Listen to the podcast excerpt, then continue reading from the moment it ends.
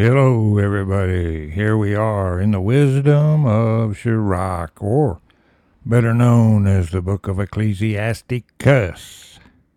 We're in chapter 19, and here we have more knowledge and wisdom and understanding coming from Jesus, Sirach, and Jesus.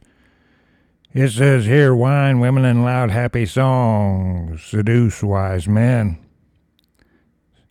Say not all that thou hearest, that's on the gossip. Reprove thy friend without anger.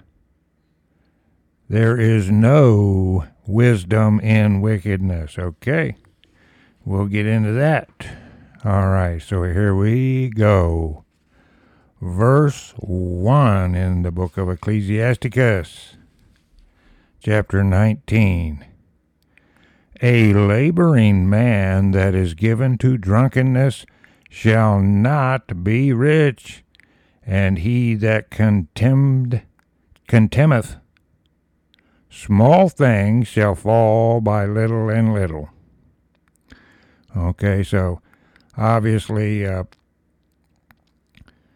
you're busy on all this small stuff, and the big picture escapes you, the big project, the big goals, the big mark that you've set because you're busy uh, churning things up uh, on all the small things. And then, of course, uh, the drunkenness. Uh, uh, that's that's an obvious one why he will not be rich. Okay, okay. And two, it says wine and women will make men of understanding to fall away, and he that cleaveth to harlots will become impotent. All right, this is just a fact of life. Um, look at this combination of wine and women, and uh, here, uh, little by little, again, you start to lose your wisdom and understanding over this. And this, uh, you'll see this in life. Uh, the uh, old pervert that becomes impotent. Three, it says, Moths and worms shall have him to heritage, and a bold man shall be taken away. Okay, moths and worms, that has to do with hell, folks. And uh, here's that bold man again. He's overly aggressive, overly mean. He's overly uh, not fearing the Lord, and he's very forceful in his evil, bold man. For it says, He that is hasty to give credit is light minded, and he that sinneth shall offend against his own soul. All right, so obviously, when you do the wickedness, uh, you're going to get that back on you by the Lord. You just are. Yeah, maybe not in this world, but in the world to come for sure. There's no way out of that. And here's a person that will not give credit to where credit is due. In 4 and 5, Whoso taketh pleasure in wickedness shall be condemned. But he that resisteth, resisteth pleasures crowneth his life. Period. Okay, so here's the one two punch. Notice how some of these here in 19, in chapter 19, they're double sentences. So there's like a comparison uh, in each sentence. Well, here, um, the wickedness, and people do take pleasure in that. Uh, they don't have to be a die-hard Satanist to do that. Uh, there's plenty of people that just have a wicked spirit, and uh, so they they they find that pleasureful, okay? But look at this someone is addicted to earthly pleasures here. And many of them, here in this case, are probably evil again. And uh, here we are resisting the things that are earthly, okay? Uh, the, wor- the life itself is not always a pleasure. Well, it can be for the rich man and here's some of these pleasures are what? Against God. Okay.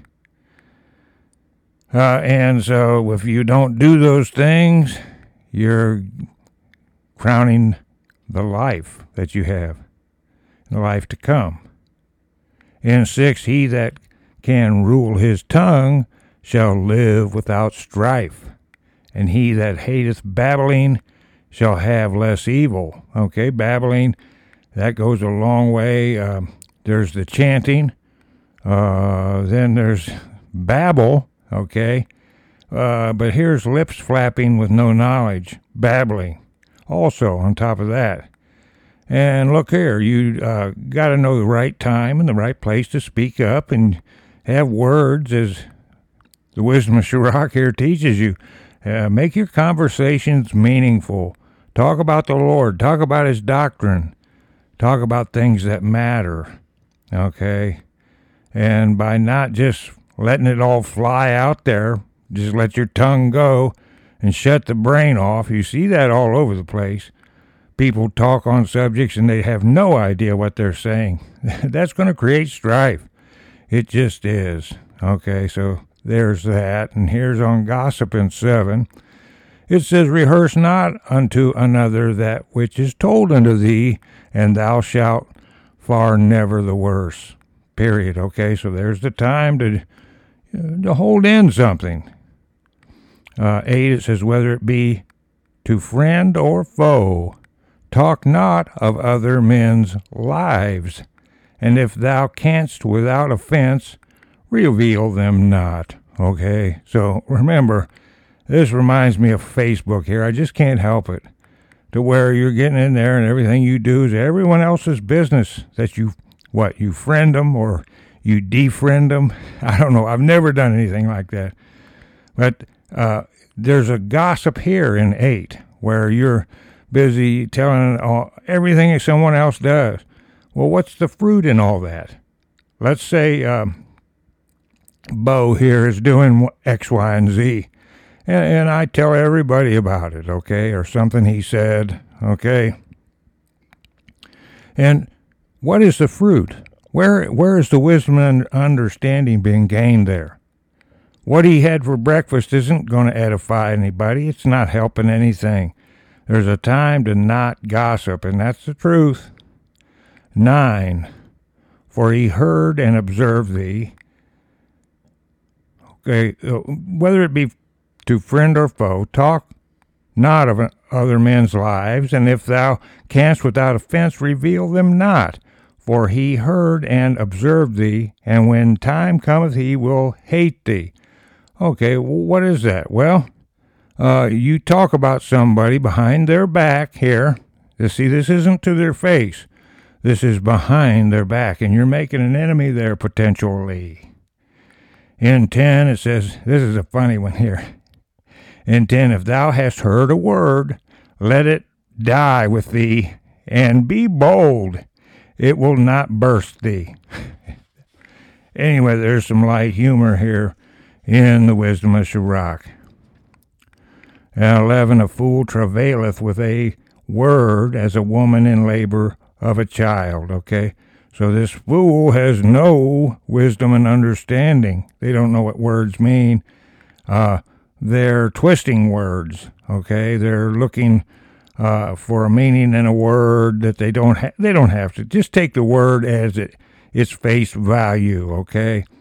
But here they are. They're they're taking a word that was given to them and uh, they are either gossiping or causing trouble with that word. Okay? But here there is a great pain when it comes, right, to women in labor, birth pains. And uh, th- this fool, with his words, talking about other people's words and other people's lives, he's causing the pains like the lady in uh, labor here. 12 As an arrow that sticketh in a man's thigh, so is a word within a fool's belly. Okay? All right, so that, according to the translators in Greek, uh, or heart, and uh, they're harmonizing with Leviticus 19:17 and Matthew 18:15. And words matter, and words can hurt. And so uh, that sticks and stones will break my, my bones, but words will never hurt. Words matter, and they can hurt. people, and they can cause pain and they can break up friendships. Okay. In 13, it says, Admonish a friend, it may be he hath not done it. And if he have done it, that he do it no more. Okay, so here you're going straight to that person, not behind their back, not gossiping, not being stuck here and travailing with that word. You're going straight to the, your friend with whatever it was that uh, may have wronged you. Okay, uh, in 14 it says, Admonish thy friend, it may be he hath not said it, and if he have, that he speak it not again. Okay, so all this is about talking about your friends here, all right? And uh, this is a disease out here today. It really is. Uh, people don't have a life, or they wouldn't be worried about everything someone else is doing. Hey, we got to worry about what we're doing, don't we, here at the table? Yes, we do. All right, so, but there's a time to speak, there's a time to refrain from speaking, as it said in Ecclesiastes. In 15, it says, Admonish a friend, for many times it is a slander, and believe not every tale. So there it is. Question every word you're hearing. Watch out for the lies out here. And looky here, there's somebody stirring up trouble here. That's why you go straight to the person.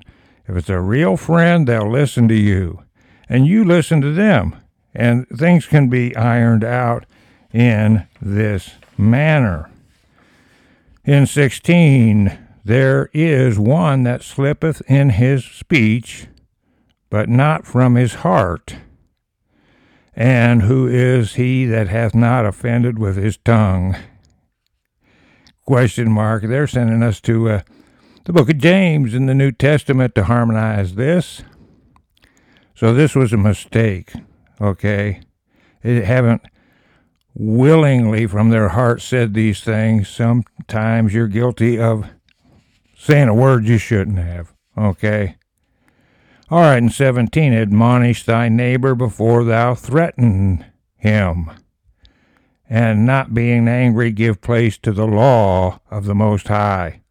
And that is to do unto others as you would have them do unto you. That is the doctrine. That is capital L, law of God. That is our written word, folks. Okay, so do unto others. All right, and don't threaten your neighbor Talk to him. RN 18, and the fear of the Lord is the first step to be accepted of him, and wisdom obtaineth his love. Okay, so once again, this quest of wisdom and understanding to get it into our bosom has to do with our salvation here, ladies and gentlemen. But more on that the knowledge of the commandments of the Lord is the doctrine of life, and they that do things that please him shall receive the fruit of the tree of immortality. How about that heavy duty statement and all this? See, here's the commandments. That's the written word. All right. And here's the doctrine of life, and that is also connected directly to the written word. And if you have all that, then you're going to do the things that please Him. Please who? Please Jesus Christ. And where does that end up here? Oh, with the fruit of the tree of immortality, the tree of life there, folks. How do you like that? All right, so there's that. That's a heavy one here in this chapter. Uh, 20, the fear of the Lord is all wisdom, and in all wisdom is the performance of the law, capital L, and the knowledge of his omnipotency. How about that? So there is this wisdom and understanding connected to the law, connected to the doctrine, connected to the fear of the Lord. Hey, that's not all through the wisdom of Sirach, is it not? All 51 chapters. 22, it says, If a servant say to his master, I will not do as it pleaseth thee, though afterward he do it, he angereth him that nourisheth him. Okay? And this borders on some New, New Testament stuff too. That's just a fact of life there in 21. 22.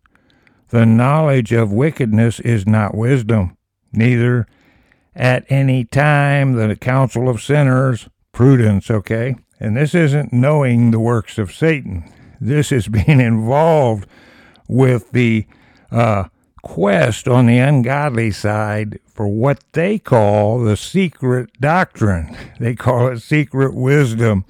And as they tap you to come into their cult, they will tell you that you'll go up degree by degree and keep evolving in this wisdom of all ages, as Manly P. Hall said. And uh, it's absolute ignorance. Again, as you go up in degrees, you gain a certain understanding of the occult doctrine, and you also get dumbed down. If that continues, you can be brainwashed. And then the Lord's angry, and then he sends the strong delusion, and you're done. You're toast for that.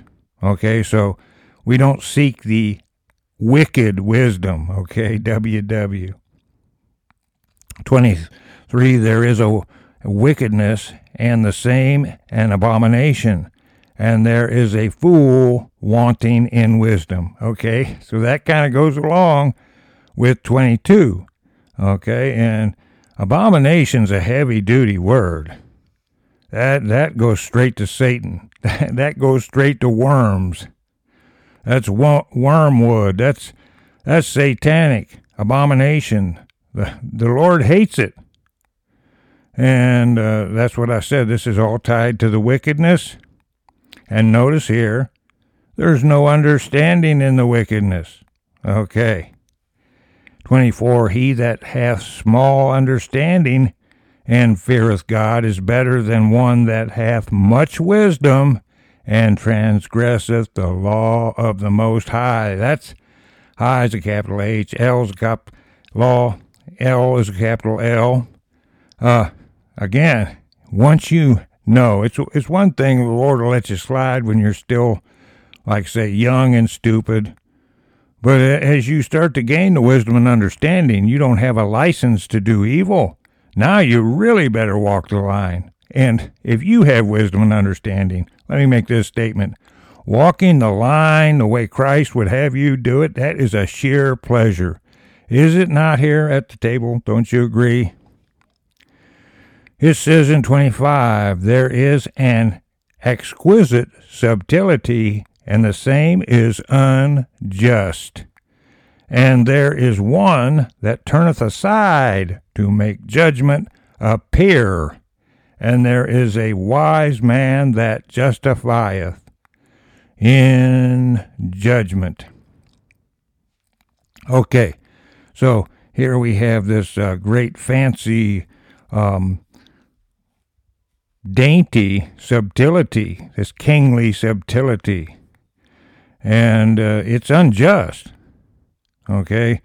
But look look at this here. See that balance is messed up, just like Job said, just like King Solomon said in Ecclesiastes. Those earthly balances aren't just. They're just not. And there's one uh, here you appear to people as, "Oh, your balances are perfect. You don't judge, right?" Hey, I'm judging you. You you're you're you say you you're judging that person. How dare you do that? You're evil. so uh, you you uh, appear as being judging correct and lawful. But that's just an appearance behind closed doors. There's a different crown being worn behind closed doors here. There's a stealth um, goal that is not shown to everyone. It's a secret, secret, secret. 26, there is a wicked man that hangeth down his head sadly, but inwardly he is full of deceit. How many times have we been warned about that here in Ecclesiasticus? Casting down his countenance and making as if he heard not, where he is not known, he will do thee a mischief before thou be aware. See, here's a two face, a double speak, a double tongue, a liar, a cheat, a psychopath here in 27. He can change his countenance. He can have those tears coming down. He can crawl on his hands and knees. But he wears a different crown where people can't be found. In 28, 28 it says, And if for want of power he be hindered from sinning, yet when he sin, when he findeth opportunity, he will do evil. Okay, so you got him around the neck, and he's he's all sad and crying. Oh yeah, please don't turn me in. Whatever his uh, um, fake acting is. All right. But as soon as he's not handcuffed, he's to go out and do evil. All right. And that can come in a lot of different ways, a lot of different evils there. But the only thing he knows is power. Okay. And that's a sure, uh, that's the fruit of wickedness right there described in 28. In 29, a man may be known by his look, and one that hath understanding by his countenance when thou meetest him. Okay, so in this case, there are certain things we can see about the cover of a book. All right. Okay, in 30, the last verse of this podcast today, it says, A man's attire and excessive laughter and gait shew what he is. Once again, that's on the outside looking in. That is not a perfect art, everybody. In other words, you got to balance this out with the one that says, don't judge the book by its cover in these proverbs. You, you never know what's on the inside of a man. Beware. Well, balance it out here. There's a certain um, things that can be told. Okay, if I come in uh, with a cowboy hat on and a 45 on my side and uh, my cowboy boots and smelling like uh, horse manure, then I'm a cowboy. Okay?